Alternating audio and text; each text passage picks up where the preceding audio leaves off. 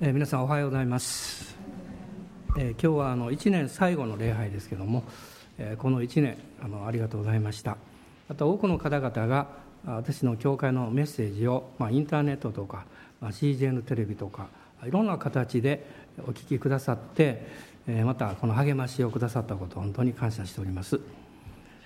あのさっきもパワフルな姉妹の証を通してまあ、イエス様の福音が伝わるっていうのはすごいなと、まあ、改めてあの思いました、えー、金土と私は愛知県の方にいたんですけどもあの昨日帰りにですね、えー、電車の中で、えー、昨年の年末の感謝礼拝はどういうメッセージしたのかなと思って、えー、もう一度自分で調べてですね、えー、電車の中で聞いておりました。で昨年の最後の礼拝のメッセージはあのアベルとカインのところからですね、まあ、彼らの信仰また彼らの捧げ物についてのメッセージを実はしたんですね。でまあ、カインという人、まあ、彼は、まあ、自分の義を立てたというか、まあ、自分の行いとか考え方を神によって受け入れてもらおうとして失敗しましたでもこのアベルという人は信仰によって捧げ物をした結果として逆に神様に義と認められた。受け入れられた、まあ、そういうこの姿をもう一度、えー、変な感じですね。自分のメッセージを聞きながらですね。ああなるほど。そうだったかなということをあの思い起こしていたんです。で、まあ、クリスマスがあのちょうど終わりまして、まあ、今日はですねクリスマスに登場する人物と同じ名前の人物。その方についてお話をしたいなと思っています。それはヨセフという人です。マリアの、まあ、ご主人になったのはヨセフさんですね、まあ、もちろんあのイエス様はマリアを通して精霊によって身ごもられて、え、この地上においでくださったんですが、まあ、その後このヨセフとマリアを通して子供たちが生まれました。ですからこの普通に見ますとですねヨセフという人は実はこの7人の子供をこう育て上げたんです。7人の子供を育て上げた非常に勤勉な忠実なそして誠実な大工さんだったんですね。で今日見ますこの旧約聖書のヨセフというのは、まあ、内容は違うんですけどもこのマリアのご主になりましたヨセフと共通する点があります。それはどちらもですね神様から与えられた自分の証明自分の召しに対して忠実な信仰を持っていたということです。信仰の従順それを全うしたこの人物がこのヨセフだというふうに言えると思います。でこのヨセフという名前の意味は加えるという意味を持っています、まあ、それはあの、まあ、お母さんの、えー、ラケルがですね、まあ、レアとのこのまあ子供を産む競争みたいなことが起こりましてで、えー、もう最後の方に、え、ラケルが初めての子供を自分が産みます。でそれがヨセフです。でその時に彼女はですねこのさらに加えられるようにという意味を込めてこのヨセフという名前を付けるわけです、まあ、その結果、えーまあ、ラケルの直接の2番目の息子ベニヤミンが生まれるんですけどベニヤミンはその誕生の時にお母さんが亡くなるという、まあ、非常に悲しい経験をしていくわけですね。でヨセフはお父さんのこのヤコブに、まあ、そういう事情もあったんでしょうものすごくこの愛されて育ったわけです。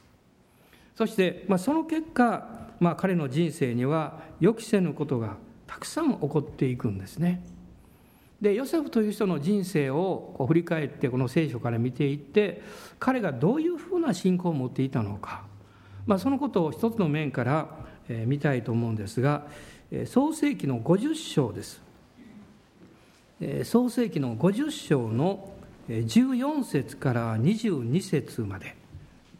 創世紀50章の14節から22節までを一緒に読みましょう。よろしいでしょうか、はい、ヨセフは父を葬って後その兄弟たち及び父を葬るために彼と一緒に登っていったすべてのものと共にエジプトに帰った。ヨセフの兄弟たちが彼らの父が死んだのを見た時彼らはヨセフは我々を恨んで我々が彼に犯した全ての悪の仕返しをするかもしれないと言った。そこで彼らはことづけしてヨセフに言った。あなたの父は死ぬ前に命じて言われました。ヨセフにこう言いなさい。あなたの兄弟たちはあなたに悪いことをしたがどうかあなたの兄弟たちの背きと彼らの罪を許してやりなさいと。今どうかあなたの父の神のしもべたちの背きを許してください。ヨセフは彼らのこの言葉を聞いて泣いた。彼の兄弟たちも来て彼の前にひれ伏して言った。私たちはあなたの奴隷です。ヨセフは彼らに言った。恐れることはありません。どうして私が神の代わりでしょうか。あなた方は私に悪を図りましたが神はそれらを良いことのためにの計らいとなさいました。それは今日のようにして多くの人々を生かしておくためでした。ですからもう恐れることはありません。私はあなた方やあなた方の子供たちを養いましょう。こうして彼は彼らを慰め優しく語りかけた。この20節の中に出てくるんですけれどもあなた方は私に悪を図りましたが神はそれを良いことのための計らいとなさいました。それは今日のようにして多くの人々を生かしておくためでした、まあ、ここにこのヨセフが持っていたこの信仰の姿勢というものが出てきます。彼は神様は良い方である。そして全てを益に変えてくださることのできる方である。こういう信仰を持っていたわけです、まあ、この1年、えー、皆様はどういう経験をなさったでしょうか、まあ、この教会としては21世紀間ができましてまた多くの祝福や恵みを私たちはいただきました。でもその一方で霊の戦いというかいろんな苦しい経験もありましたし、まあ、皆様方も個人的に家族のことやあるいはお仕事のことやですね将来のこといろんなことでこの辛い経験を通られたんではないかなと思います。でも私たちは幸いこのヨセフと同じような信仰を持つことができます。どんなことが起こっても神は良い方である。そして悪く見えることも全てを益に変えてくださる。例えば船はですね波が荒れますと船もこう揺れるわけです。そして翻弄されます。しかし沈まない限りは大丈夫なんです。これが大事なことですね。船が揺れてもう本当にこうもう沈むかもしれないという経験をするかも分かりません。でも沈まなければ必ず港に着くことができます。私の人生もそうです。浮き沈みがあります。本当に自分が情けないなと思うこともあります。しかし神様に信頼していく時にあのルターのように私はここに立っているんだ我ここに立つというその信仰を御言葉の上に置くことができるわけです。アーメン。感謝します。お互い大人の方にご苦労さんでしたと。この1年本当にご苦労様でしたと。あのねぎらいの言葉を かけていただきたいと思います。誰もこの1年のことで心に責めを持ったままで新しい年を迎えないようにしましょう。で誰もあ自分はダメだったというそういう気持ちで新しい年を迎えないようにしましょう。イエス様は全てを許し全てを回復しそしてあがなってくださいました。ですから私たちはもう一度ですね新しい気持ちで神様に感謝して2014年を迎えることができるわけです。ヨセフはキリストの雛形ですまあ、旧約聖書の中にイエス様のある面を表すことがたくさん出てきますけれども一人の人の生涯そのものがですねイエス様の雛形であるというふうに言われている人物はこのヨセフなんですね。で彼のこの人生この歩みというものを見ていきますと実はこの3つの大きなこの人生のこの年齢的にもこの区切りがあるでそこで彼が経験したさまざまなことが描かれているわけです。でまずこの50章というのは、まあ、彼のお父さんのヤコブが亡くなるわけです。そしてこのお父さんの亡くなる前の彼に対する願いがありました。それは約束の地カナンに戻してほしいということです。で当時もうヨセフはパロ王に次ぐ2番目の地位についておりましたからものすごい権威があり力があったわけです。ですからたくさんのこのしもべや家来たちを引き連れまして壮大な葬儀をするためにカナの地に帰っていくわけです、まあ、この50章の10節10節と11節を一緒に読んでいきたいみたいと思います。あごめんなさい。9節から読みましょう。はい。また戦車と騎兵も彼と共に登っていったのでその一団は非常に大きなものであった。彼らはヨルダンの向こうの地ゴレンハークでに着いた。そこで彼らは非常に荘厳な立派な哀悼の式を行いヨセフは父のため7日間葬儀を行った。その地の住民のカナン人はゴレンハータでのこの葬儀を見てこれはエジプトの荘厳な葬儀だと言った。それゆえそこの名はアベル・ミツライ。ええ ごめんなさい私ちょっと読みにくくて目が。と呼ばれた。これはヨルダンの向こうの地にある。このゴレンハータデという場所はですねずっとこのカナンの地の北の方なんですね。でヨルダン川を渡った東側にあります、あ、正確な位置はわからないんだそうです。でそこで7日間ですね非常に荘厳なまた盛大な葬儀をヨセフはお父さんのために行うわけです。そしてどこに葬ったかって言いますとそこに葬ったわけじゃないんですね。それからずっとまた南の方に下ってきました。この50章の13節を一緒に読んでいただけますでしょうか。その子らは彼をカナンの地に運びマクペラの二十歳のホラーナに彼を葬った。そこはアブラハムがヘテ人エフロンから私有の墓地とするために二十歳と共に買ったものでマムレに面していた。このあごめんなさい。マムレに面している。で彼があのお父さんを葬った場所はこのマクペラの二十歳のホラーナなんですね。このマクペラというのは二重の洞窟という意味を持ってるんだそうです。実はここにですねまずアブラハムが自分の奥さんサライを葬るためにその二十歳を買いましてそこに洞窟があってそこにサラを葬りました。ですからそこにはアブラハムとサラが葬られている。そして、えイサクとリベカも葬られました。ヤコブのお二人の奥さんのお姉さんの方のレアもそこに葬られました。でもう一人の奥さんラケルの方は実はそこではなくって彼らが移動している間に亡くなりましてこのエフラテこのベツレヘムへの道と書いてますがそこに葬ったんですね。でもこのラケル以外はみんなですねこのマクペラのホラーナの方に葬った。そこに最終的にヤコブをもヨセフはこの葬るわけです。まあ、何か地図で見ますとですね約束の地カナの地の北から南までこの、えー、縦断しているんですね。神様が約束されそして与えられたその地に再び私たちは帰ってくるんだという何かその信仰の希望のようなもの光のようなものをこの葬儀の中で見るわけです。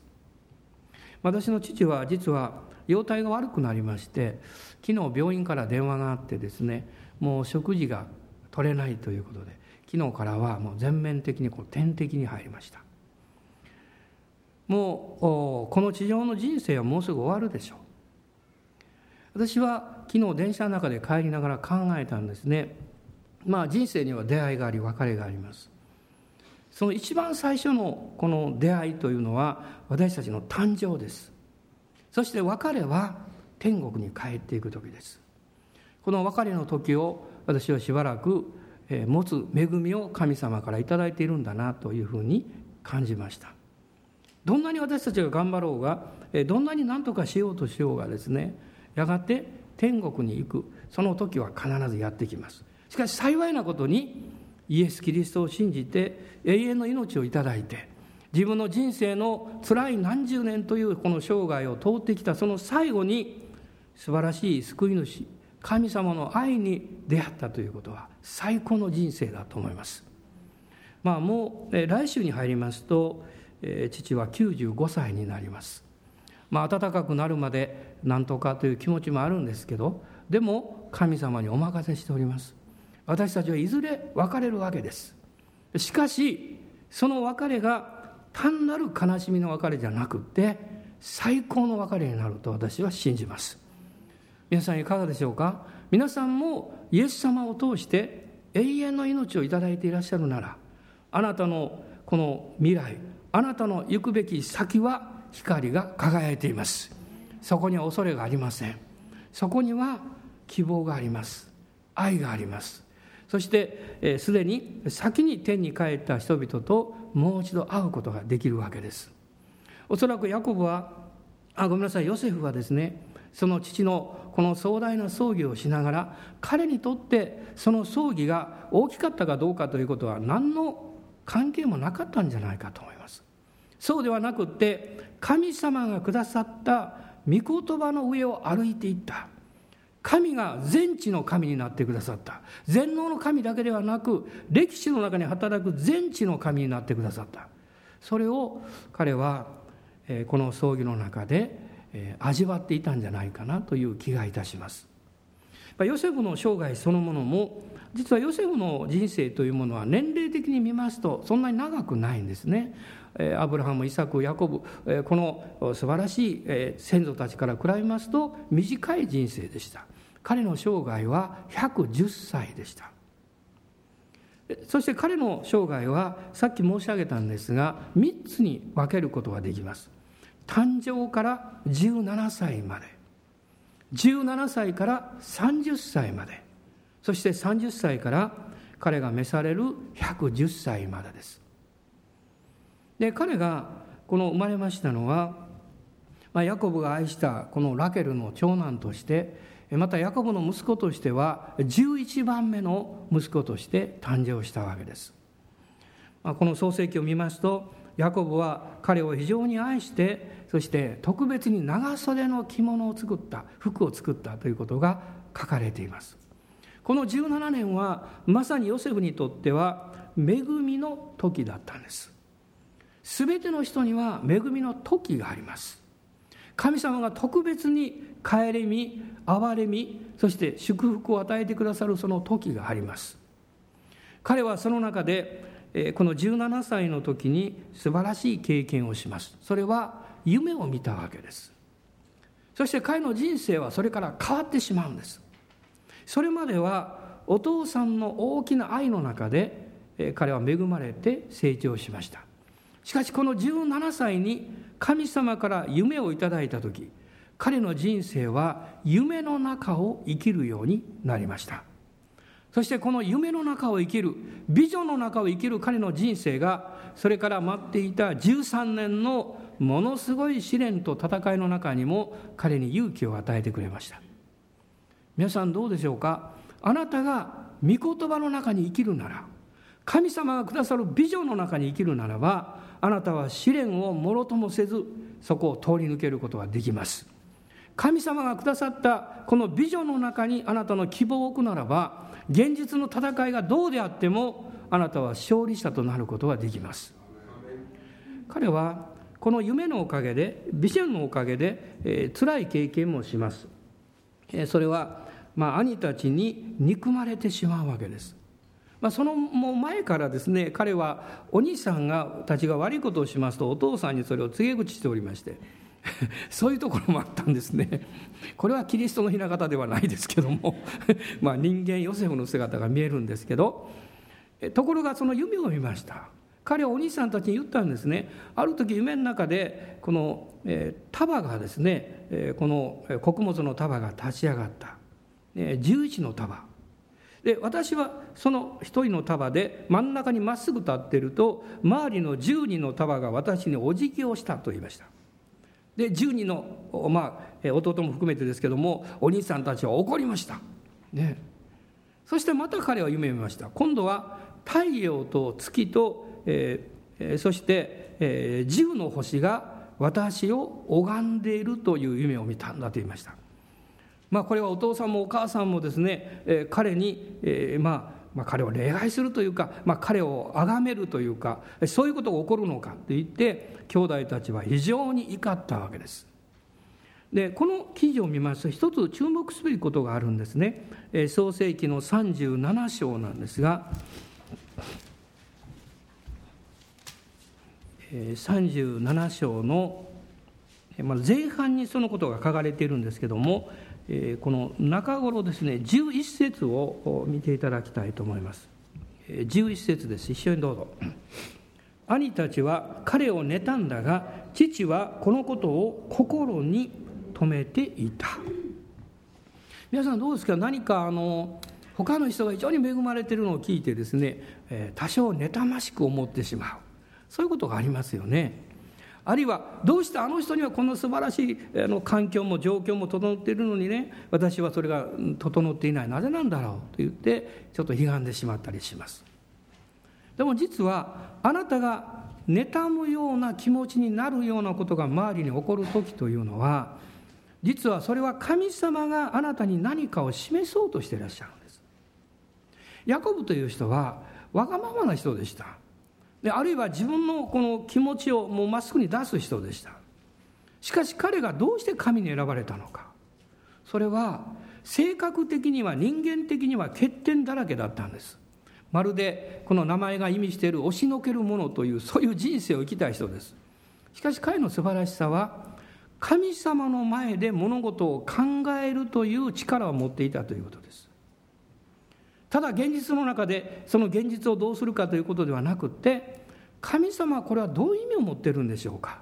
私の身に降りかかってくる試練であったとしても困難であったとしてもそれは神様あなたの目から見るならばそれはどういうことなんでしょうか？ということを考える力です。実はこれが霊的な力なんです。ここにまるでマリアさんのようにですねマリアも同じことが、えー、ルカによる福音書等を見ますと書いてるんですけど父ヤコブはこのことを心に留めていたと書かれています。心に留めていた。何かがこの息子ヨセフの生涯を通して起こるんだろうということです。しかし実際このヨセフという人はこの17年のこの最後の中にひどい経験をします。捨てられる経験です。彼は神様から夢をいただいてビジョンをいただいたために兄弟たちに捨てられてしまいます。神があなたにビジョンをくださる時神があなたに福音に仕えようと飯を与えられる時あなたは捨てられる経験をします。どこにでしょう？十字架の上です。私たちはもがきます。逃げようとします。なんとかそこから避けようとします。しかし神様あなたの首根っこを捕まえてあなたを十字架のところに連れて行かれます。それはあなたが神様によって素晴らしく用いられる器になるためです。この十字架につけられることによって砕かれるんです。取り扱われるんです。彼の17歳からこの30歳の経験はまさに13年間の苦難の時です。恵みの時のその後に苦難がやってきました。ここで彼は十字架の死の経験をしていきます。彼はまず兄たちに殺されるようになるんですけど幸い、えーまあ、殺されないで、えーまあ、奴隷商人に売られてしまいます。そして彼らはヨセフをエジプトに連れて行ってポテファルという人の家にこの奴隷として売ってしまうわけです。彼はその中で、えー、忠実に、え、主に従っていきます。主人に従っていきます。その結果この家に使える奴隷の中でもトップになります。しかしこの素晴らしいこの青年ヨセフを見たポテファルの奥さんが誘惑します。なんとか彼を堕落させようとします。ヨセフはもう自分の着物を振り捨ててですね逃げていくわけです。そして奥さんの嘘によって偽りによって彼はこの自分のポテファルの家に実はですね普通の牢屋ではなくって特別にある意味で位の上の人とかそういう人たちのための牢屋があったんです。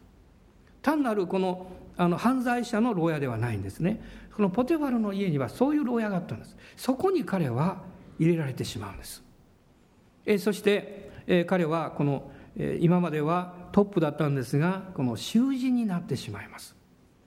彼はその中で砕かれる、え、裏切られるあるいは忘れられるという経験をしていくわけです。このある時ですね自分のこの牢屋の中に2人の、えー、位の高い人物が、えー、投げ込まれてきます。一人は検釈官この王様にお酒を継ぐという責任者。これはものすごい信頼がないとできません。で、まあ、日本もそうですが毒殺というのはですねどの世界にもあるわけですから食べ物を扱う責任者というのは本当に信頼される人物でなければ決してできないわけです。この検釈官と、えー、もう一人はこの料理官長ですね。調理をする人。どちらも重要な人物です。何があったのか分かりません。その不祥事によって彼らはヨセフと同じ牢の中に入れられるわけです。でこの2人が夢を見て悩んでいたのをヨセフが聞いて私に話してみなさいと言います。何かヨセフは確信を持って牢屋の中にいたような感じがします。つまり彼は彼の時間彼のあごめんなさい。彼のこの自由さですね。外側の自由さというものを牢が奪っても彼の心は自由であったということです。偉大な人物は幽閉されることの中で最高の傑作を生み出します。ね、あの、えーえー、天路歴帝もそうですね。あるいはマルコ・ポーロが書きましたその本もそうですね。彼らは牢屋の中で書きました。私たちのこの状況や環境が不自由になる時それはあなたが気が付かなかったあなたの中に与えられている新しい賜物が発見される時です。私は本当にこう読み書きをするのが非常に不自由になりました。視力が悪いわけじゃないんですけども、えー、なかなかこう難しい。ですから以前よりも考える時間が多くなりました。眠る時間も長くなりました。夜ではなくって目をつむってるといつの間にか寝てしまいます。でもその中で瞑想する時間が長くなりました。昨日私は考えておりました。神様私この字が読みにくいとメッセージしにくいんです、ね、でもあることに気がつきました。以前は私はこの視力は結構いいもんですからメモを書いてもすぐに読めます。ですから自分が教えられそしてメモをしたそういうことを拾い上げながらメッセージをしておりました。今それはできないんですほとんど。ですから私はメッセージをする時もまあ、かっこよく言えばですね かっこよく言えば神様の心を考えるしか方法がないんです。ですから神様ある意味でご自分の外側ではなくってご自分の内側を私にもっと教えてくださるようになりました。私はそのことを改めて神様に昨晩も感謝しました。私たちも年齢とともにあるいは状況が変わっていきますと失うものがあり不自由になることがありそして何かなくしてしまうようなことが増えてきます。しかしそれはまず一つはあなたが気がつかなかったことが発見されていくチャンスなんです。アーメン。感謝します。あなたに与えられた苦難やあるいは不自由さというものをつぶやきの材料にしないようにしましょう。むしろ神様に感謝したいと思うんです。そしてもう一つはあなたがさらに神に用いられるそのチャンスなんです。ヨセフはこの13年の苦難の時を通りました。この二人の人の夢を解き明かして、えー、検釈官は元の位置に戻りました。そして夢の解き明かしの通りに料理官長は、木に吊るされて死んでしまいました。彼らは夢が解き明かされた時にあなたのことを王様に告げましょうと言って言ってくれたんですけど忘れられてしまいました。忘れられる経験です。これはまさに葬りの経験なんです。私たちの内なるもの私たちのこの肉なるものが十字架につけられます。そしてそれだけじゃなくって葬られていきます。取り扱われていきます。くしゃくしゃになります。もう本当にですねどうしていいんだろうと思うぐらい私たちは潰されてしまうかも分かりません。今朝私が礼拝に座っている時に面白いことが頭の中に浮かびました。例えば皆さん日本のこの、お金というのは紙幣は3種類しかないですね。千円札と五千円札と一万円札です。例えば千円札を皆さんがたまたまですねあの1万円札を砕いて千円札が戻ってきたとします。その千円札の中にものすごく新しい新品の千円札と何かもうくちゃくちゃになってこう伸ばされたようなこう ですね千円札があったとします。次に買い物に行って1000円ぐらいのものを買うときにどちらの方を使いますか？私はね気が小さいか分かりませんけど古そうに見える方を使うんです。なんとなく新しいのちょっと置いとこうかなとこう思うんですね。でもよく考えてみるとこういうことですよ。まっさらの千円札ももうしわくちゃになってですね破れかかってるような千円札も価値は同じなんです。そうですね。値打ちは同じなんです。そして神様今日私こういうことをおっしゃったんです。あなたはいつも新しいものを残そうとするけどそれは間違ってるよとおっしゃいました。ね、そしてあなたが頭の中で考えてる考え方が間違ってるよどちらが用いられているかを考えなさいとおっしゃいました。皆さんそう考えたらどうでしょう？ねしわくちゃになってなんかボロボロになってるお札の方が用いられてるんですよ。ね何度も何度もですね人の手を通って用いられてるんです。あなたの人生が美しく見えて麗しく見えて外側から見ると立派に見えるよりも砕かれて痛みを経験してもうあちらこちらに傷跡があってもう誰が見ても かわいそうね という経験をするかもわからない。でもそのあなたを神が用いられます。なぜならばあなたが成功者として君臨していてもあるいは潮辺のようにもうこき使われていてもあなたの価値は神の前に全く同じだからです。そしてあなたがそのような砕かれる経験をした時に神は喜んであなたを用いることができるんですよ。ですから安心して失敗しましょう。安心してですねあのヘマをしてもいいと思います。実は昨日ねこういうことあったんですね。私特急乗ってたでしょ？で今度は私の失敗じゃないんです。あのあるところで止まったんですね。あの津で止まったんですけどその止まってしばらくして電車が出る直前に数列前に座ってた壮年の方がですね慌てて立ち上がってダーッ出て行ったんです。出て行ったように思ったんです。寝ておられたようです。で気が付いたらもうその降りる駅だったんでしょうね。私は心の中で間に合ったかなと思ってましたら23分したら戻ってこられたんです。まあ気の毒いなと思いました。で初め様子分からなかったんですけどやっぱりですねあとあの車掌車掌さんが来られましてですねいろいろ説明してましたからね、えー、多分何て言うんですかねのの降りるのを降り損ねた。乗り損ねたんじゃなくて降り損ねたんでしょうね。そして相談をしていらっしゃいました。私は数列後ろでそう見ながらですねお気の毒だなと思いながらなんと次はあの大和八木まで止まらないんですよ。長いんですよね。きっとその方の気持ちはですね、まあ、多分電話してらっしゃいましたから、えー、何か落ち着かなかったんでしょうね。あ本当のお気の毒だと思いました、まあ、私たちも一言じゃありません。そういうことをやります。神様がここで降りようとおっしゃってるのに降りたくないとか言ってですね。あるいはぼーっとしてですね寝過ごしてしまって霊的にですよ。次の駅に行ってしまいます。これはどういうことですか？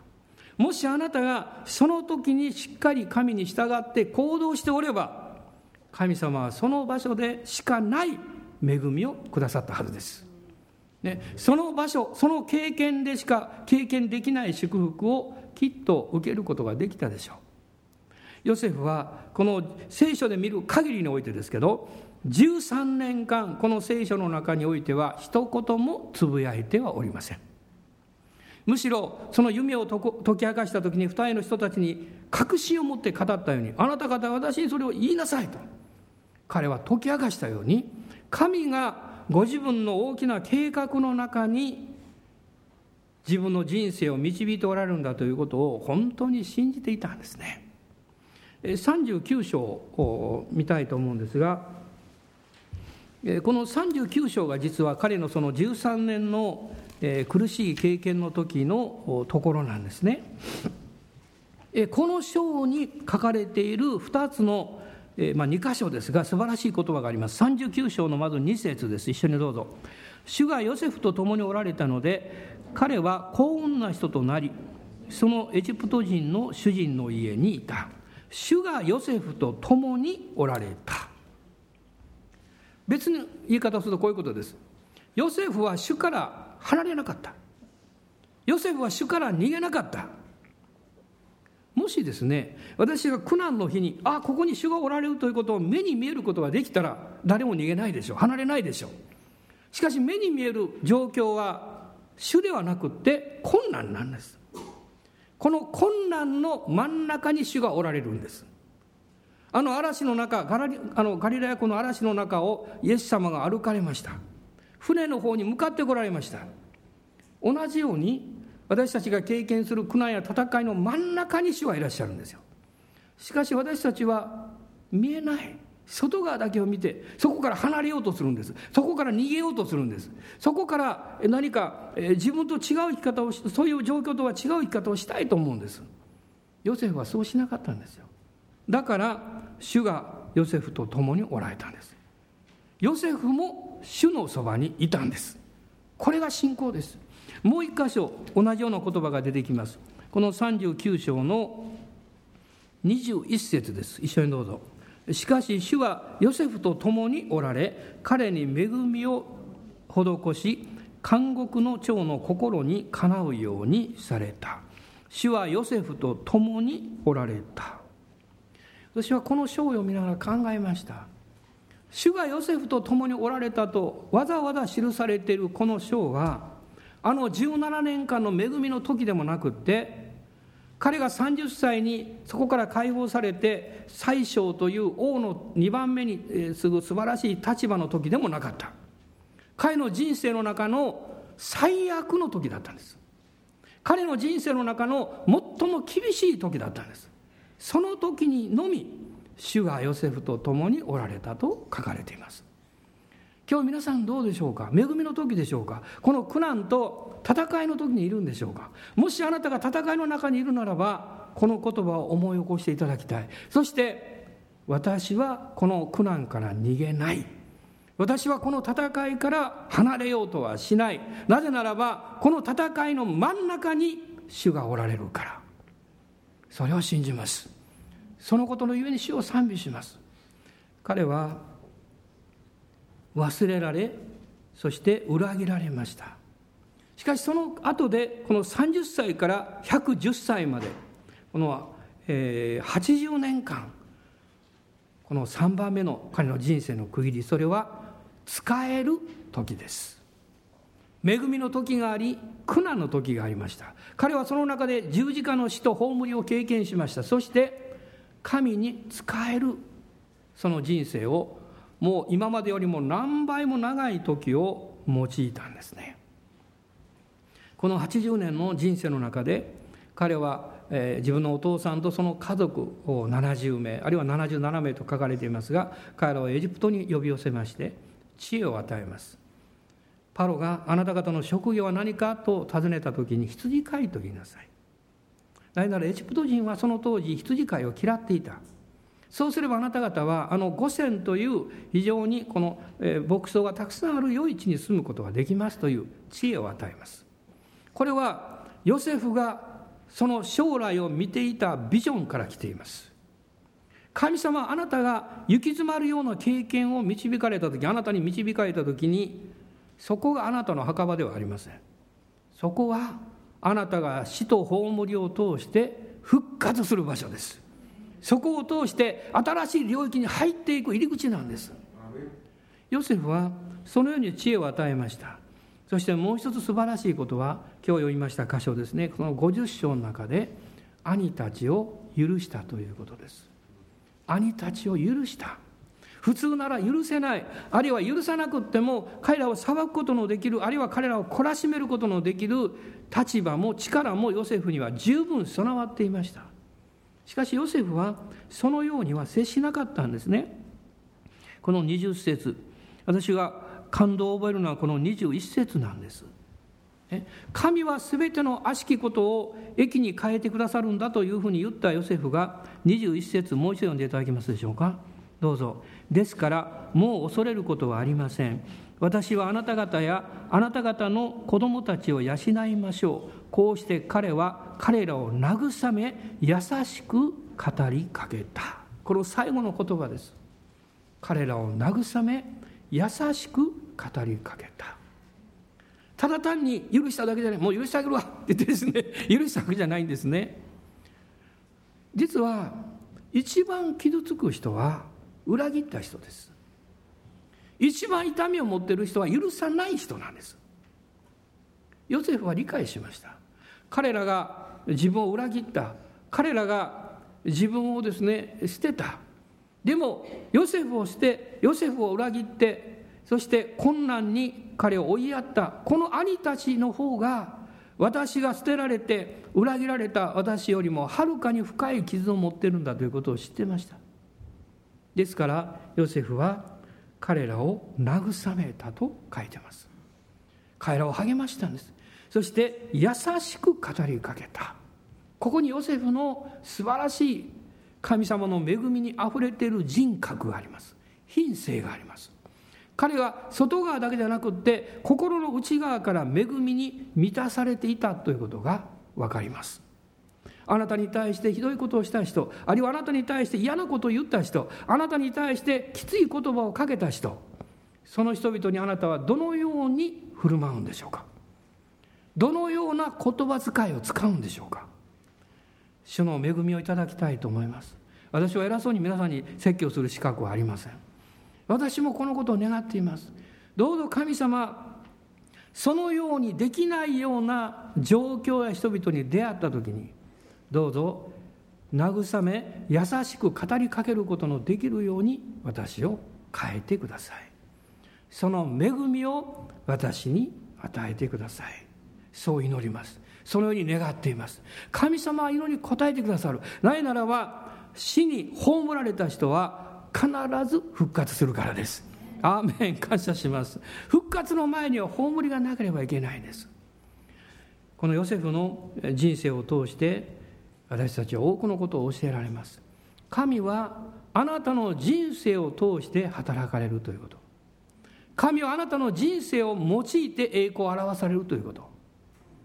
そして神はあなたの人生を祝福なさるということです。私はこのクリスマスたくさんの祝福をいただきました。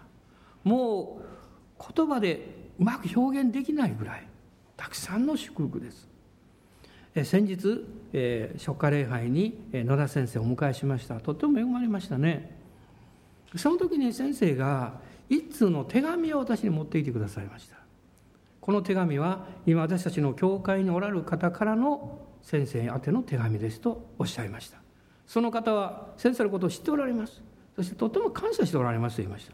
私はその手紙を読ませていただきました。そして本当に驚きました。40年前。40年前です。独身の頃です。もっとスリムな時です。ね。その時に私は不思議な導きで、えー、ある年配の方、まあ、その私はその時20代の中頃でしたから、えー、年配の少年の方をイエス様に導きました。彼は熱心でした。日曜日だけじゃなくて水曜日の夜もバイブルスタディに来てくれました。私にこう言ってくれました。先生がね、もう先生って私若いのにね先生がねバイブルスタディやってるから私行くよって言ってそして水曜日も自転車で聖書研究会に来てくれました。そしてしばらくしてある時に夜中に電話がかかってきました奥様から「すぐ来てください主人が変なんです」と言いました。私びっくりしました。教会に住んでおりましたから自転車で走っていきました。すぐ近くだったんです。そうしましたら彼が布団の真ん中に正座して座って何か叫んでました。何だろうと思って私がそばに行きますとなんと威厳で語ってました。精霊のバプテスマを受けたんです。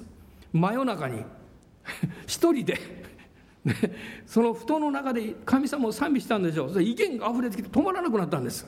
もう奥さんもびっくりしました。何か分かんないですか？まだ未信者でしたから。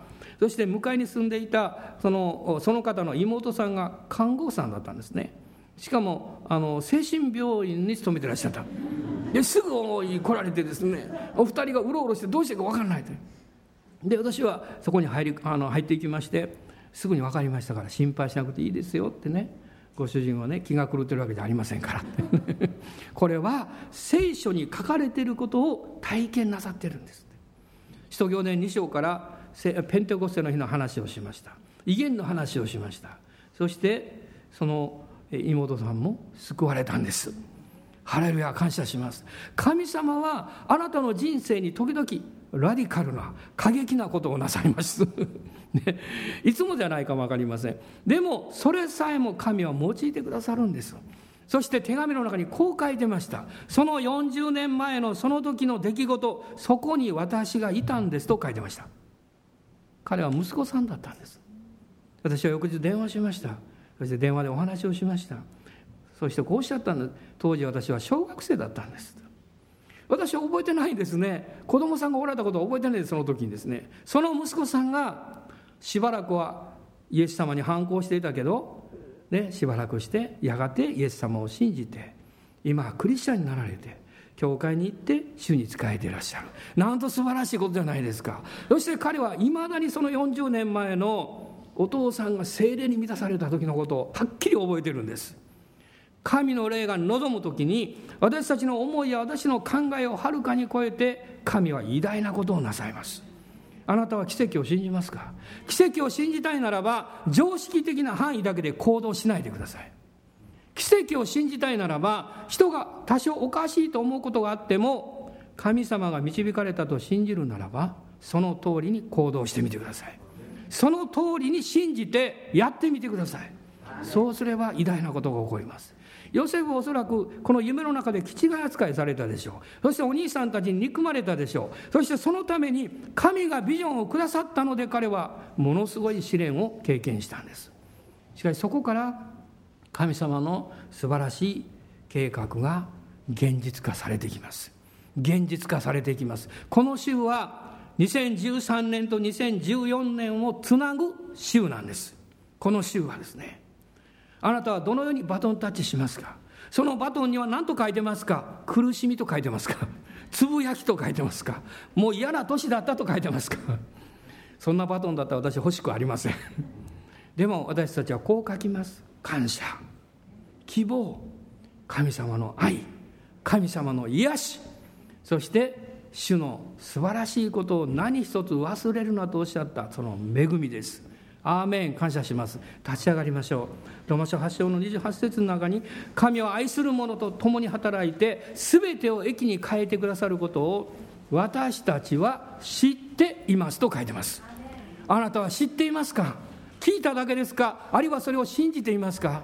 知っているならば今一緒に主をあがめましょう。ハレルヤ感謝します。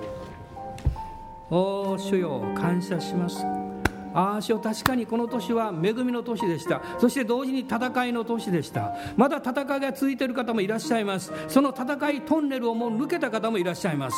どちらであってもあのヨセフが恵まれていた17年も苦しみの中にあった13年もそして王に次ぐ素晴らしい権威が与えられたその80年の生涯も神の前には全く同じでした。何の違いもありませんでした。